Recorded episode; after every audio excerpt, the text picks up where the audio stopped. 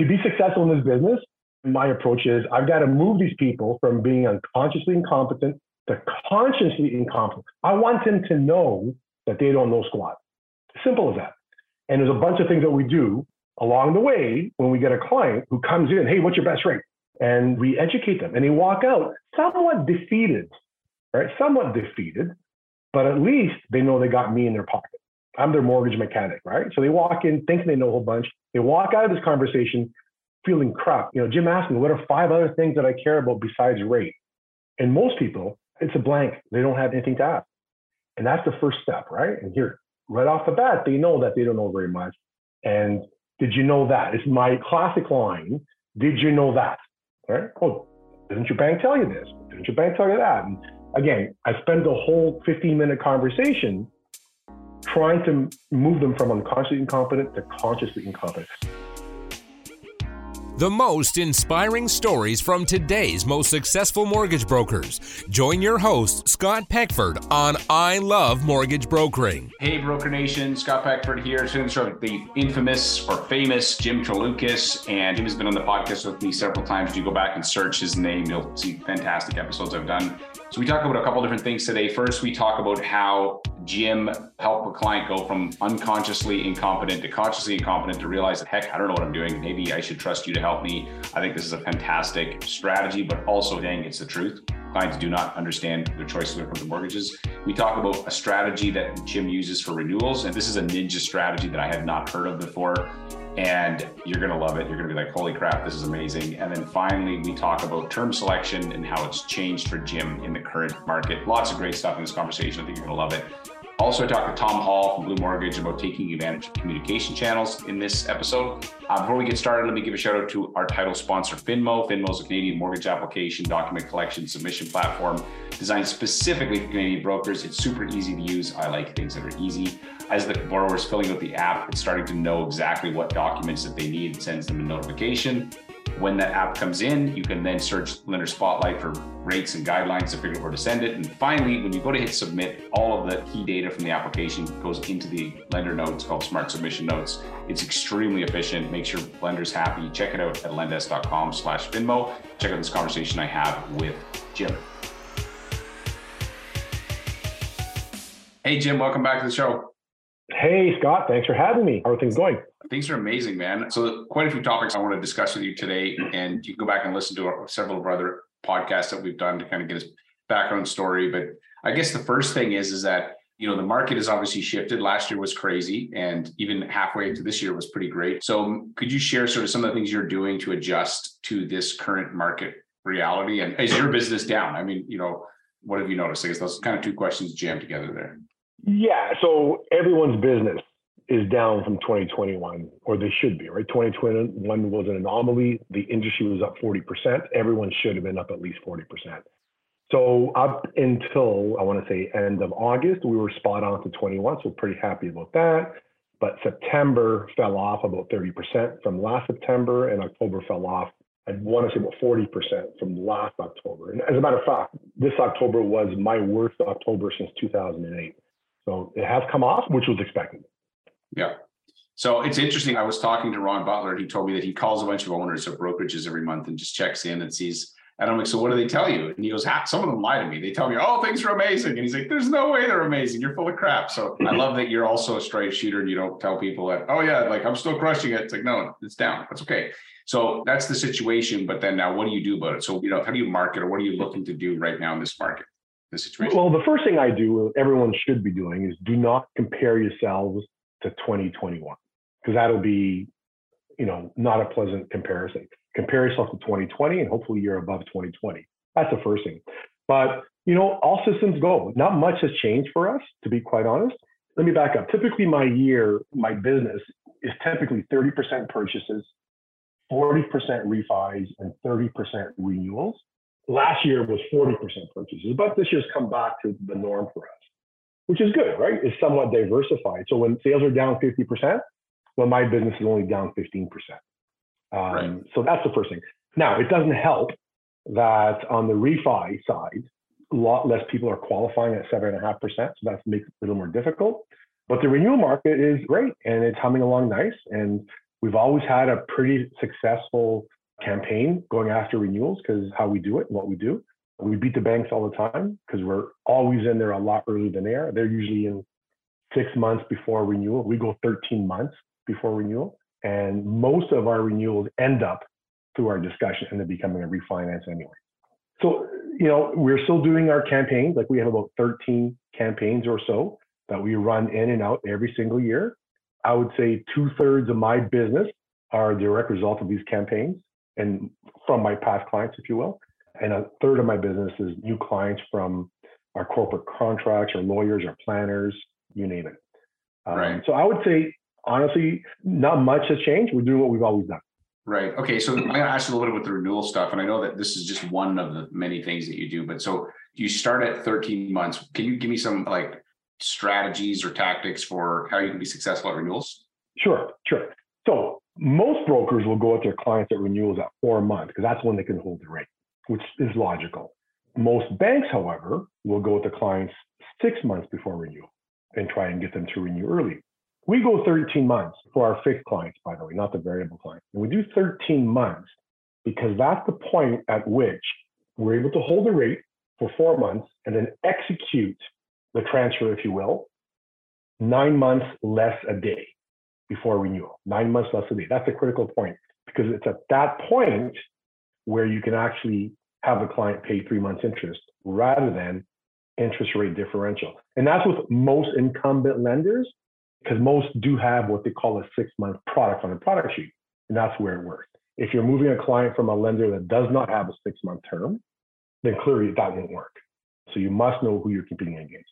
So that's how we do it. And it works. And this rising rate environment, by the way, and we've been doing this forever, and this rate environment that we've been seeing since February, we've got a probably a 90% success rate with this.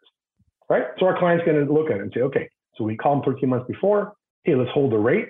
Rates are rising. Sure, no problem, Jim. Go ahead and do it. We go back at them three months later or a month before it expires. We compare what's happened in the marketplace. Clearly, the rates have gone up quite a bit in the last five months. Everyone's taken up on this offer. The penalty, three months interest. It's an easy win. Closing files or half closed files the last couple of months at three and a half percent, whereas today they're getting what five and a half percent, five point seven percent. Average client saving 2% on a million dollar mortgage. You can do the math on that. It's a $100,000 saving over the five year term. Right. And by the way, this is why having somebody manage their mortgage is better than having it just sit in, right? Like you are doing this because you're managing their mortgage for them and you're not just like, hey, an order taker, do you want fries with that? And so like I can yeah, imagine when you talk to the client, let's say, okay, let's say I'm your client and you get me the three and a half percent because you talked to me at 13 months instead of waiting till four months out, you save me a hundred thousand bucks. And you're talking to the next client and say, Hey, Mr. Client, just so you know, this is the type of thing we do all the time. In fact, in the last three months, we saved our clients X amount in interest because we are in front of this. It's going to be easy for me to be like, why am I going to trust someone else to do this for me? Well, that's exactly right. And you know, part of our proposition is that our clients are our clients, not that they would start in this process and closing that deal, but they're our clients over the next 20 years. So one of our promises is we're your mortgage mechanic for the next 20 years. We'll take care of you. Your bank won't. And by the way, you'll never figure it out. In other words, if you're on your own and you're shopping from bank to bank, you'll never figure it out. They would never know to do that. Like, dude, I've been doing this for 16 years. You know, I would not think to do with this whole idea of, you know, 13 months, you know, nine months less a day versus the six month rate. Like, you know, that's just some ninja stuff. Like right now, we can literally end the podcast and say, peace out you know, peace out, we're out of here. And you'd be like, okay, that was a great episode because that alone is pure gold. Yeah, but wait, there's more. No. Yeah, but wait, um, exactly. no, I mean, we have an advantage as mortgage brokers. Uh, you know, I've talked to a lot of broker friends of mine, and they're really upset about the marketplace. We are no longer and haven't been for a while the lowest rate in the marketplace. If you're competing on rate, you're done. Unless, of course, you're one of the big guys who have built a great business on living on 40 or 50 basis points. But that's not most of us, right? aside from those five or six firms, that's not us. You've got to build a business around helping your clients. And it's funny, through the coaching that we do under your firm, you know, one of the things I talk about to the students is, you know, most people, when it comes to mortgages, they're what I call unconsciously incompetent. In other words, they don't know very much in mortgages. However, they don't know that they don't know very much.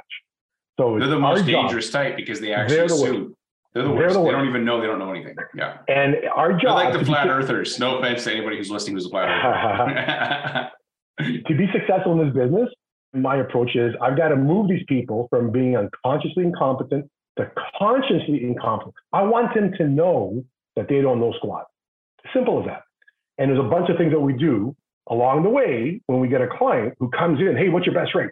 And we educate them and they walk out somewhat defeated, right? Somewhat defeated, but at least they know they got me in their pocket. I'm their mortgage mechanic, right? So they walk in thinking they know a whole bunch. They walk out of this conversation feeling crap. You know, Jim asked me, what are five other things that I care about besides rate? And most people, it's a blank. They don't have anything to ask. And that's the first step, right? And here, right off the bat, they know that they don't know very much. And did you know that? It's my classic line. Did you know that? Right? Oh, didn't your bank tell you this? Didn't your bank tell you that? And again, I spent the whole 15 minute conversation trying to move them from unconsciously incompetent to consciously incompetent. In essence, what we're doing is we're creating doubt. Right? Client comes in. If you have a way of creating doubt in their mind and solving that doubt, rate's not even a discussion. No, right? because again, what would the rate difference had to have been for somebody who didn't have their mortgage managed, and that's hundred thousand dollars you save them because you're at the 13 month mark. Like it's just not even mathematically possible. Like it's not. You know, one of those wins alone, that is a game changing over the term of the amortization of your mortgage. One of those little tweaks is massive, right? Yeah that's one of the campaigns is the early renewal. We've got 13 that we do, all, you know, consistently in year in and year out, and they're pretty successful, right? Here's the difference. All of us have a CRM tool, right? All of us have tools that go out and touch our clients. My CRM tool touches my clients 50 times over the course of the five years. So what? That doesn't mean very much. All that does is keeps me top of mind. You know, who cares? Happy birthday, happy anniversary, change your furnace filter, happy Halloween. Who cares about that stuff? That means nothing, right? we've actually built a tool that actually creates value. So through these 13 campaigns, when we touch a client, we're only touching them if there's value. So what's value to a client? Right? What's value? Value could be saving them money, right? Value could be protecting them against themselves and the product and the marketplace. And value could be finding and solving their pain points. Right? So what I call POP, right? For me, POP is pain points, opportunity to save money, and protect your clients. There's a different framework within what we talk about in our training, but once you go down this path with a client, you've got them for life. Right? So that's what I'm doing. I'm pushing that agenda even further. Last year, didn't push it as much. I couldn't, right? I got deals falling on my desk. I was too busy dealing with purchases. Right. So this year and next year, even more so, will be the year of my pop. What percentage of your clients are variable versus fixed, would you say? Any given year, between 85 and 90% are variable. Right. So then is there a different strategy that you do for a variable rate client on a renewal? I'm curious. You must yes. have something different. Yes, yes, yes, yes. So that's the easiest one. Everyone should be doing this. And that's looking through your database of anyone who's at a rate that's inferior to today's marketplace. Right. Right. Uh, it also works out. So we do that. And, you know, we have our system that runs and, you know, I'll do a query on my spreadsheet, believe it or not. And yeah. I'll say, give me high tech. It's Excel made by Microsoft. Thank you, Bill Gates. Ding. that's right. That's right. But give me everyone who's got three years or more to go at prime minus 40 or less. Boom, there's 200 names. And all of a sudden, right. we, and my system actually not only figures it out for me, but also runs my net savings. So that my clients will mm. get communicated and say, hey, how would you like to save 24,000 bucks? So going back to my earlier point is that aside of my CRM, it's these data mining activities that we do, the 13 that we do, a client gets touched only if there's value to be found. Right? We're not talking for the sake of talking. Right? right. Yeah, if they hear from you, it's because they actually you've got something useful for them. Okay, so I think that's true. I think that renewals are going to be a big piece of this upcoming market. So, what is your sort of expectation in terms of when is it going to come back? Was this like, are we done? Are we all going to be working at Subway soon? Just kidding. no, I would probably go work at uh, Five Guys Burgers because I prefer those, but don't do that. You'd see me, I'd be 300 pounds, Jim. But exactly. Scott, oh, the burgers yeah. are delicious. No, listen, it's tougher now. I mean, the deals are tougher, right? Qualifying is a lot tougher, right? But I tell you, we have a huge opportunity over the competition, right? As a mortgage professional, if you're able to create a framework around your business so that you can prove to the client that you're their guy for the next 20 years and show value while you're doing it. Look, mortgages renew every four and a half, five years. that business is not going anywhere. Renewals are tougher because some don't qualify. Purchases are tougher because they're down. But we have an advantage over the banks in that if we position ourselves as the expert and show what our value proposition is, you can't help but win. So will it be slower? Yes, I think it comes back in the spring. I think, you know, Canadians have a short memory, right? So when they brought in in Ontario, they brought in the GTA, the 416 land transfer tax. So now we have yeah. two here. So when they brought that in, the market actually didn't collapse, but it slowed down quite a bit for a few months. But a few months later, it was back in business. People will adjust to this higher rate environment. It will happen. It will happen. Yeah. As long as we have employment, which we do, I think we're going to be fine. Yeah, I agree. Okay, that's really interesting. And then so if you were like a newer agent or if you're like you got a good sized database and I'm sure you've got money stuffed in your couch somewhere, what's the address? We can come check your, yeah. check your couch for money. But like what would you say to somebody who's newer? What would your advice be for them if they're trying to like they don't have the database that you have and they're trying to like, you know, get through this this period? So what I tell my students, doesn't matter that you don't have a database. You're gonna have a database at some point. So I would say set it up correctly so that you could be doing this work three or four years out from now.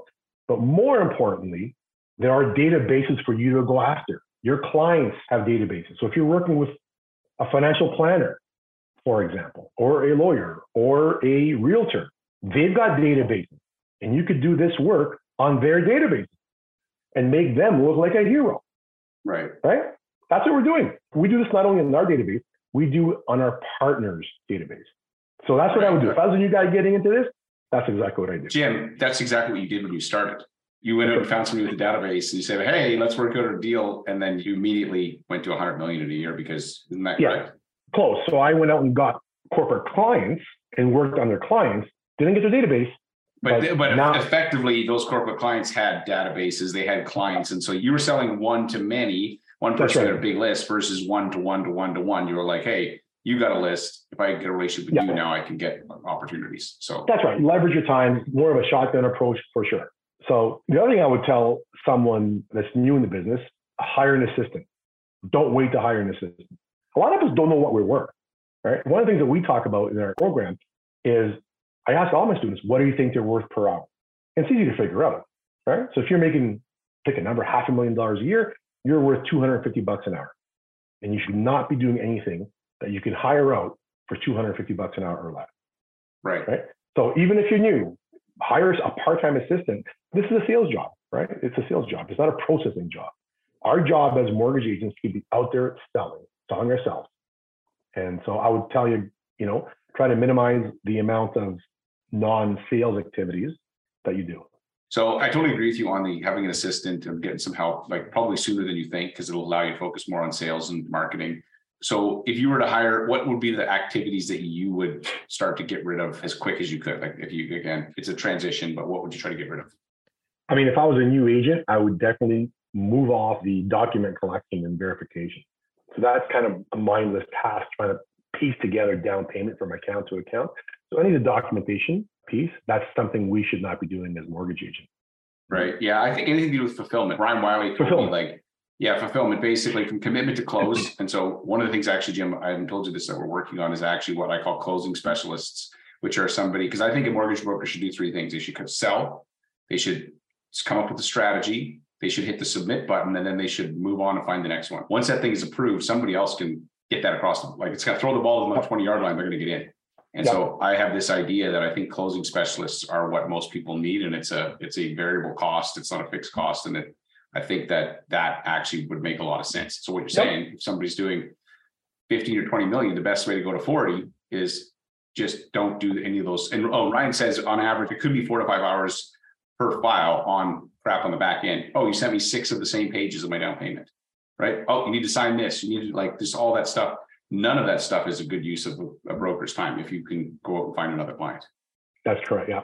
Yep. Makes a lot of sense. Okay. And then what about interest rates? What do you think? I know you're not like really a, you know, predictions guy, but what is your sort of sense of like with the Bank of Canada and what you're seeing? Do you think that there's going to be some more hikes? And like, I'm just curious. I think so. Yeah, I think we will. I think we'll see probably 50 or maybe even 100 basis points from down to the spring. Data is showing that inflation has somewhat peaked, but we have strong job growth.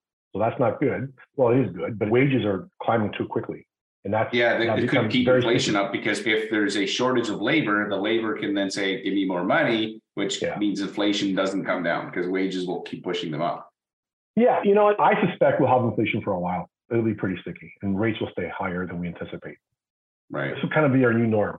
And I think the Bank of Canada will come back and say two percent is no longer attainable. Three percent is our new benchmark. It's kind of like when they say 40 is the new 30, right? Yeah, It's like three is the new two. And they'll Yeah. say this is acceptable. Yeah, I remember reading once, or I watched a guy who talked about the way you deal with the debt problem, the national debt problem, as well as the consumer debt, is you actually need to make $500,000 not worth what it was worth. So if inflation actually makes debt less expensive because it's like all of a sudden, you know, $500,000 is not that much money, right? So that's Yeah, something I never thought about, Yeah, inflation is your friend. If you're a borrower, inflation is your friend. Right? If you're, if you're Yeah. a lender, it's not your friend, not so much. Right, right. Interesting. But if it, with, with the high inflation, you want to borrow as much money as you can, get as many assets under your belt, and let inflation take care of you. And that inflation, yeah, that's it. And then the other part I heard about with the inflation, I don't know if this was a conspiracy theorist type dude, but basically inflation, because the taxation for people is based on income, right? If wages inflate, it's a way to increase taxes without having to increase your taxes, because now you're in a new tax bracket. You just, oh, your wages went up. You don't effectively have any more money because the, all the cost of your goods have gone up, but you're now in a higher tax bracket, and therefore you're now paying more tax. So inflation also increases the taxes that people pay, which I was like, that's an interesting. uh, yeah, it does because you take your time in increasing the brackets with inflation, right? Yeah. Um, so yeah, that, and they're not going to make them lower. There's not like, oh, we're going to lower that. Like, there's no way. So, like, right now, then, if you're looking at, let's say you're a well qualified borrower, you got good income, are you still like bullish on a variable rate? If I was your customer and I came in and said, I make good money, my TDS is, you know, 20%, I got like cash, what would that look like? Yeah, so we're doing a lot of two year, one or two year fix right now. We're not doing very many five year. It's an issue. Take a five year today when we believe in the future, in the you know three years from now, the fix might be a bit lower than it is today. So a lot of one and two year fix, and for those diehard variables, we're doing variables. You know, I still believe in the variable for the right clients, not clients who are you know tight for cash. You know, having Kraft Dinner once a week is okay, but four times a week is not so much. So, you know, we break our clients into two buckets. You know, we get calls every day from clients who are in the variable, you know, what they should do. And we break them into two buckets. Those who are ticked off that they're paying a higher rate, but it's not a cash flow issue, and those where it is a cash flow issue. And that's the more problematic client. Luckily, we don't have a lot of those. Most of our clients are well to do, and it's not really a cash flow issue. Right. Okay, that makes sense. And why the one to two year term you like because it just gives you time for this whole cycle to go through and potentially then to instead of committing for five years to something that maybe that Yeah, it- it- Yeah, exactly right. So, so five years is too long. Uh, We think two years from now, rates could be probably flattened out or start to drop. It clearly is cheaper than the variable, right? Prime goes up another half of one percent. Let's say half a percent. You're six forty-five. You're over six percent on the variable, compared to low fives on a two-year fix. Let's say. Right. Yeah, that makes sense. Let me ask you this. So this is like ninja level. We've already hit ninja level one. This is ninja level two. On a two-year term, are you reaching at 13 months with them too, or is it different? Yes, one hundred Okay, so really the two-year term, it's like 11 months. I feel like I've like the matrix. I just wait a second, somebody reset, I figured something out. So you, it's actually even on the- on the 24 months, you're actually talking to them at 11 months, right? That's right. Right. We're talking at them eleven months later, and we're holding the rate eleven months later because they're in the same boat, right? And that. Yeah. at some point, if the rates keep going up, it'll definitely make sense to hold that rate for them. It doesn't work in a flat or dropping rate environment. It only works in a rising rate environment. It works Right. really, really well. Yeah, yeah, okay. I feel like I've just like uncovered another, you know, another layer there. So tell me about your cohort. So you do, you know, the 10 months a month academy, you're a coach, you've got rave reviews of people that have been in through your stuff. And we're just literally scratching the surface, a few of the things that you touch on. Tell me about that. You started it how long ago? And then like, yeah, Yeah. And so I think it's my second year doing it. I think it's two years now. I got to tell you, it's the funnest part of my week. Right? Uh, dealing with clients is not that much fun for me these days, but dealing with. we've done uh, it tens of thousands of times. Now it's like, okay, you can do it, but can you get other people to go out and replicate some of the things that you do? And I can see that being exciting because they come back and like, oh my gosh, Jim, you wouldn't believe like I did this and this is what happened, right? Yeah, and that's exactly right. Getting some more success in other ways besides funding $400 million of mortgages. So it's going great. I mean, I've got great feedback. The only negative part of doing the coaching, I know it's supposed to be an hour long. I never go under two and a half hours per session. It's just that there's so much in each of the sessions. We break our sessions out, you know, six discussions. We talk about lead generation week one.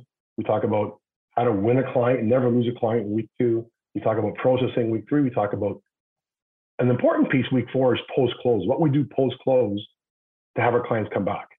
Right. So two thirds of my business are past clients. There's a reason for that. There's a method to that. And then week five is campaigns, which we talked about the 13 month thing today. We have 13 of those. And week six is a free for all. We talk about corporate structure. We talk about money. And we talk about how much money people are leaving on the table. I'm shocked how many brokers don't know how much money they should expect per deal. Right. They trust the system, right? Yeah, yeah. And they don't keep a tally of what they got paid, what they should get paid. But the lead generation one is really popular right now. But week one, you know, a lot of the students are coming out and implementing some of the things I told them to do, and they're building their business around. You know, I hate to say it, I'm not a big fan of realtors. I know you are, but we don't deal with realtors. We deal with these other professionals and doing the stuff we talked about using the database, et cetera. So it's going really well. Right. Yeah, I know you're not a fan of realtors. Like realtors, boo. They can work. And I think use realtors to build the database. And if you can build a great process, your process will eventually attract enough clients that like that's the goal. But they're usually the, one of the fastest ways. It's not the only way. You can go to financial yeah. advisors like you did. You can go to, you know, accountants, you can go niche, whatever. But, lawyers, um, right? Lawyers the big one that my students are doing now. No one's talking to lawyers. Right. It's a huge opportunity. Right, right. That's interesting. So where can people find you online, man? Like if I'm looking to try to find more Jim, where do I okay. go? You must have don't a blog or YouTube not, channel. I know. Yeah, I know you don't. Don't don't go to my website. If you want a good laugh, go to my website. But don't go. I created that website 20 years ago. It's a complete joke. It's a piece of junk. I do no social media whatsoever, except for coming on ILMB and just typing in once in a while. Social media is not my thing. If you want to reach me, it's Jim T at adventmortgage.ca. Just by email. Right. Simple, simple, simple. Yeah, your website is pretty basic. uh, you know how many new you know what? Actually let's talk about this for a second. Like so many people get so hung up on they think that they got to have this fancy website. If you don't know what you're talking about you don't know how to find like it really is irrelevant. Like it does not matter i don't think. What are your you, thoughts? you know i'll go beyond that and say a lot of people get stuck in analysis paralysis and they'll sit there and try and figure out what systems to use. Should i use you name it whatever systems are out there. I think there's multiple systems out there. People get tied up in trying to find the perfect solution and I always say success in anything is 90% execution and 10% planning.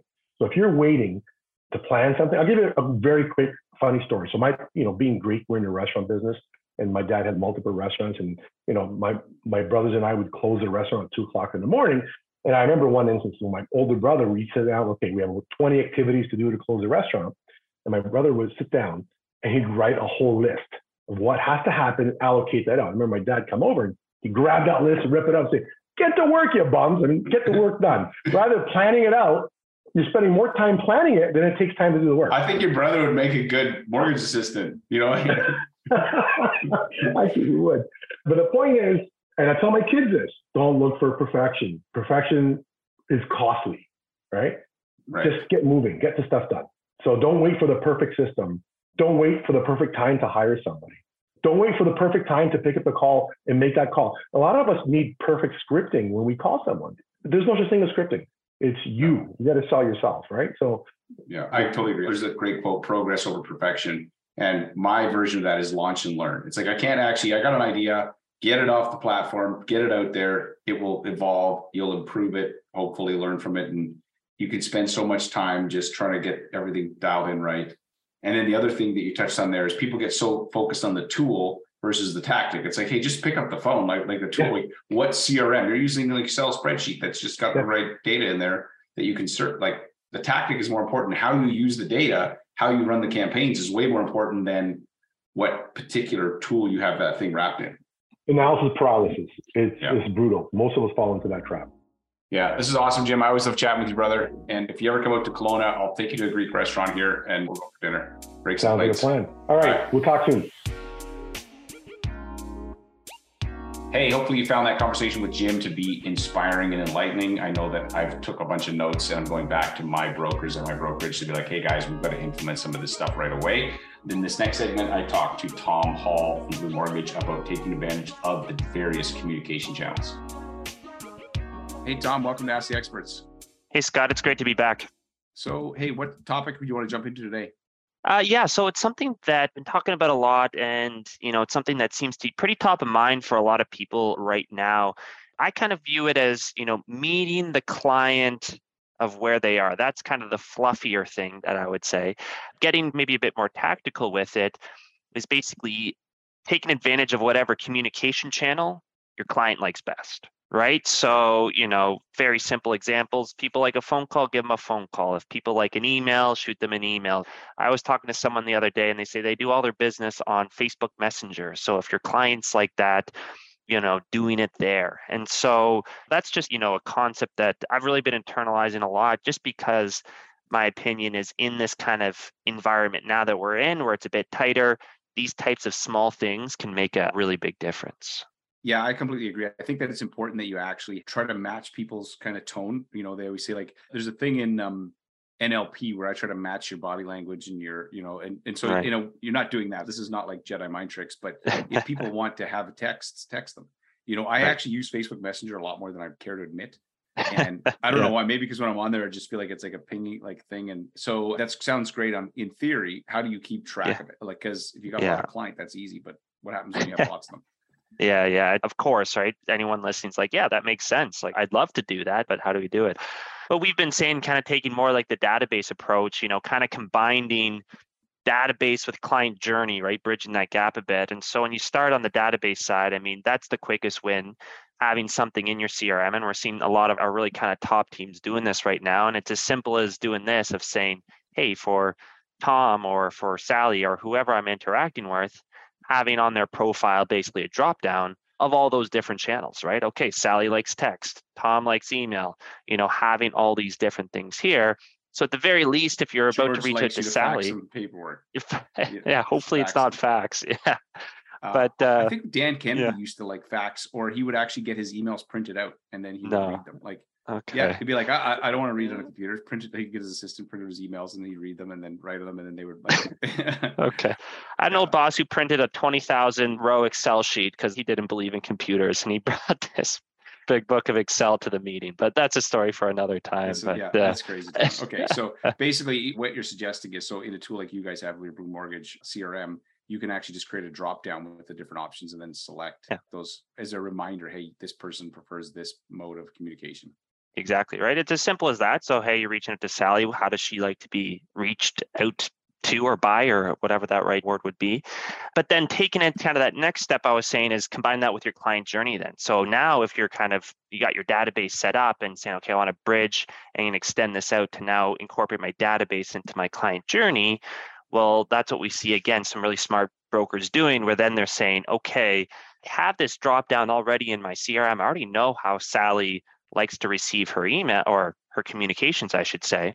And so then when they're setting up their client journey and their workflows, they're able to set conditions, right? So, okay, whenever I get an approval and I want to let the client know about this approval, well, I'm going to check the preferred communication style first, right? So if that equals email, shoot this automated email. If that equals text, shoot this automated text. If it equals phone call, create a task for myself to give them a phone call.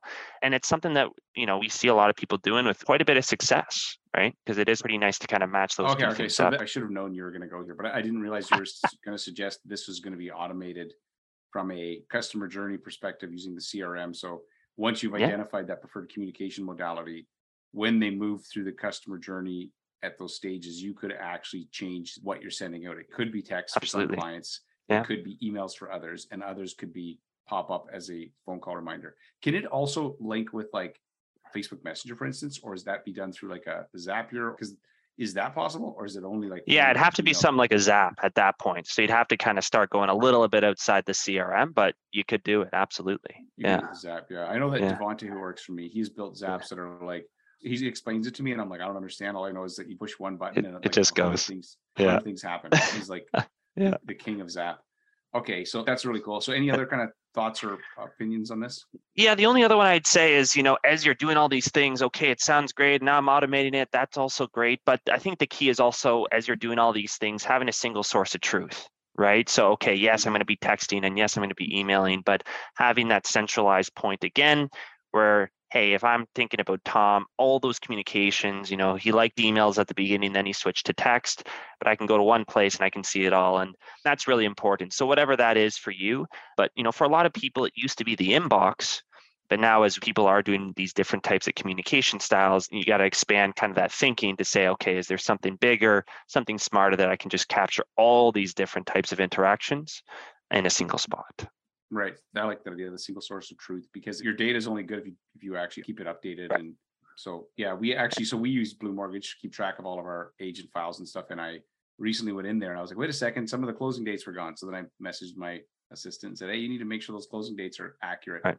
Because again, I can't run good reports and I can't know like how many mortgages did we fund in September? Right. Like right. that was the question. I was like, wait a second, if you don't have the actual dates, it's a pretty yeah. robust tool. I can do so many. I mean, I'm sure I'm using a small percentage of it, but for what we're using for it works awesome. So, all right. So, why don't you recap this whole idea of matching your client style using CRM automation, and then you know basically that whole single source yeah. of truth. Yeah. So, yeah, just uh, you know now more than ever, people are getting more sophisticated. Markets getting tighter. Matching the client of how they like to communicate is hugely important, and people are doing it and doing it successfully. And so to do that, you know, it's not too much of a leap, especially if you are using some sort of system to, you know, maybe automate your customer journey a bit, getting smart and incorporating that preferred communication as a condition in your workflows, right? So being smart and saying, if this person likes a text, send them those text messages at every point. But then keep it in mind always as you are doing these different communication channels, bringing it all back to one spot. So if you ever have any questions or your team has questions or, you know, for compliance purposes, someone has questions, you have one place to go and you can always check it there. You can check it out. Yeah, that's awesome. So if you guys are listening to this, I encourage you to go check out blumortgage.ca. It's blue with no E you guys have a great product. At the end, there's an E at the end, not in the middle. There's, a, there's still an yeah. E in mortgage, but there's not an E in blue. yeah. I guess BLU. Yeah, BLU. BLU mortgage.ca. And uh, it's a great product, great tool. We use it all the time. And again, you can build this thing to be extremely robust if you want to put some bit of time into it. And so I think it's awesome. Thanks, man, for coming to chat with me. Thanks, Scott. Hey, thanks again for listening to this episode. Hopefully, you got a couple nuggets from my conversation with Jim and Tom. If you're listening to this and you want to, two things. One, if you want to set up a free Power Search account, you can go to I Love Mortgage Brokering, set up an account, and you can keyword search all of our past episodes. And you can type in Jim's name and find all the past episodes and listen to them. And you can even, when he says some of these great language and scripts, it actually the text is on the screen you can copy it. The key thing is to make sure you have it on full screen mode so you can actually see all the results. Otherwise it just doesn't work as well. Second if you are looking to connect with jim he is a coach in the 10 loans a month academy that ryan wiley runs. So you can go check that out at 10loansamonth.com and find out more about how jim can help you with more than just this one strategy. Thanks again for listening and i will see you in the next episode. This is an i love mortgage brokering production